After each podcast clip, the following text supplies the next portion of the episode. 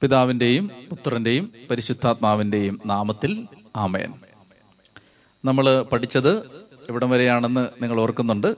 സാമുവലിന്റെ ഒന്നാം പുസ്തകത്തിന്റെ പതിനേഴാമത്തെ അധ്യായം വരെയാണ് നമ്മൾ പഠിച്ചത്. പതിനേഴാം അധ്യായത്തിൽ നമ്മൾ കണ്ടത് എന്താണ് ദാവീദ് ഗോലിയാത്തിനെ പരാജയപ്പെടുത്തിയ ഭാഗമാണ്. വിലപ്പെട്ട വലിയ സന്ദേശങ്ങൾ കർത്താവ് നമുക്ക് ആ ഭാഗത്ത് നിന്ന് തന്നു. ഒരു അഭിഷേകമുള്ളവന് ഒരു കൃപയുള്ളവന് ഒരു കല്ല് തന്നെ അധികമാണെന്ന് നമുക്ക് ദൈവം മനസ്സിലാക്കി തന്നു. ഇനി നമ്മൾ പതിനെട്ട് പത്തൊൻപത് ഇരുപത് അധ്യായങ്ങളിലേക്ക് പോവുകയാണ്. സാമൂഹലിന്റെ പുസ്തകം ഒന്നാമത്തെ പുസ്തകം പതിനെട്ട് പത്തൊമ്പത് ഇരുപത് അധ്യായങ്ങളിലേക്കാണ് ഇന്നത്തെ നമ്മുടെ യാത്ര. അപ്പോൾ ഇവിടെ നമ്മൾ കാണുന്നത് പ്രധാനമായും രണ്ട് കാര്യങ്ങളാണ്.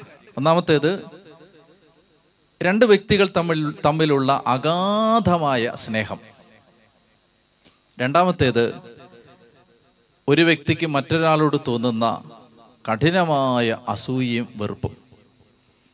അഗാധമായ സ്നേഹവും കഠിനമായ വെറുപ്പും തമ്മിലുള്ള ഒരു സംഘട്ടനമാണ് പതിനെട്ടും പത്തൊമ്പതും ഇരുപതും അധ്യായങ്ങളിൽ നമ്മൾ കാണാൻ പോകുന്നത്. അഗാധമായ സ്നേഹം ദാവീദും ജോനാഥനും തമ്മിലായിരുന്നു. ഉറ്റ സൗഹൃദത്തിന്റെ ബൈബിളിലെ ഏറ്റവും നല്ല ഉദാഹരണമാണ് ദാവീദും ജോനാഥനും തമ്മിലുള്ള ബന്ധം.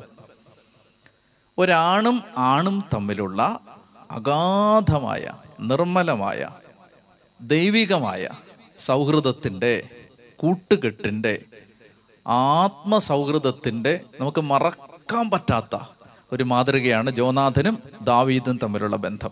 കേട്ടിട്ടുണ്ടാവും ആ കഥകളൊക്കെ അത് വികാരനിർഭരമായ കഥകളാണ്.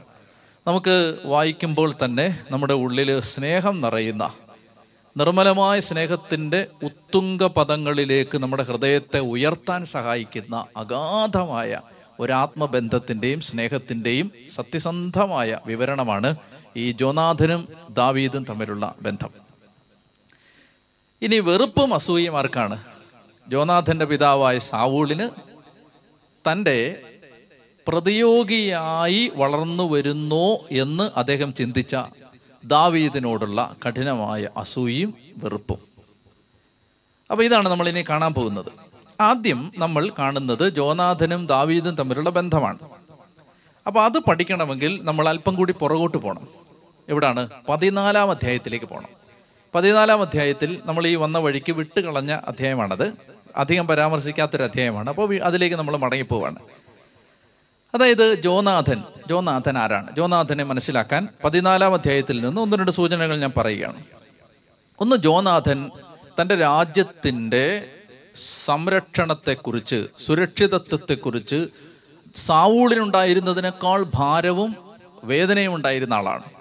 ഫിലിസ്തീന് യുദ്ധത്തിനായിട്ട് വന്ന ഒരു സന്ദർഭത്തിൽ ജോനാഥൻ ചെയ്യുന്നത് അപ്പനായ സാവൂൾ അറിയാതെ അദ്ദേഹം ഫിലിസ്തീരുടെ ശത്രുവിന്റെ പാളയത്തിൽ ചെന്ന് ഫിലിസ്തീരെ പരാജയപ്പെടുത്തുന്ന ഒരു രംഗമുണ്ട്. അത് പതിനാലാം അധ്യായത്തിലുണ്ട്. അതായത് അപ്പന്റെ അനുവാദത്തിന് കാത്തു നിൽക്കാതെ അദ്ദേഹം അദ്ദേഹത്തിന്റെ ആയുധവാഹകനും കൂടി അധികം പേരുടെ സഹായമില്ലാതെ അവർ തനിയെ ഈ ശത്രുപാളയത്തിലേക്ക് കയറി ചെന്ന് ദൈവത്തിൽ ആശ്രയിച്ച് ശത്രുവിനെ പരാജയപ്പെടുത്തുന്ന ജോനാഥനെയാണ് സാമൂഹലിൻ ഒന്നാം പുസ്തകം പതിനാലാം അധ്യായത്തിൽ നമ്മൾ കണ്ടുമുട്ടുന്നത്. രഹസ്യ ജീവിതത്തിന്റെ ഒരു കനമുണ്ടായിരുന്ന മനുഷ്യനാണ് ജോനാഥൻ. രഹസ്യ ജീവിതത്തിന്റെ അദ്ദേഹം പറയാണ് ഇത് ആരും അറിയണ്ട. ഇത് പപ്പനോട് പറയണ്ട. നമുക്ക് ഒറ്റയ്ക്ക് ഈ ശത്രുവിന്റെ പാളയത്തിലേക്ക് ചെല്ലാം. എന്ന് പറഞ്ഞാൽ കൊട്ടിഘോഷിക്കാതെ ഒരു ആത്മീയ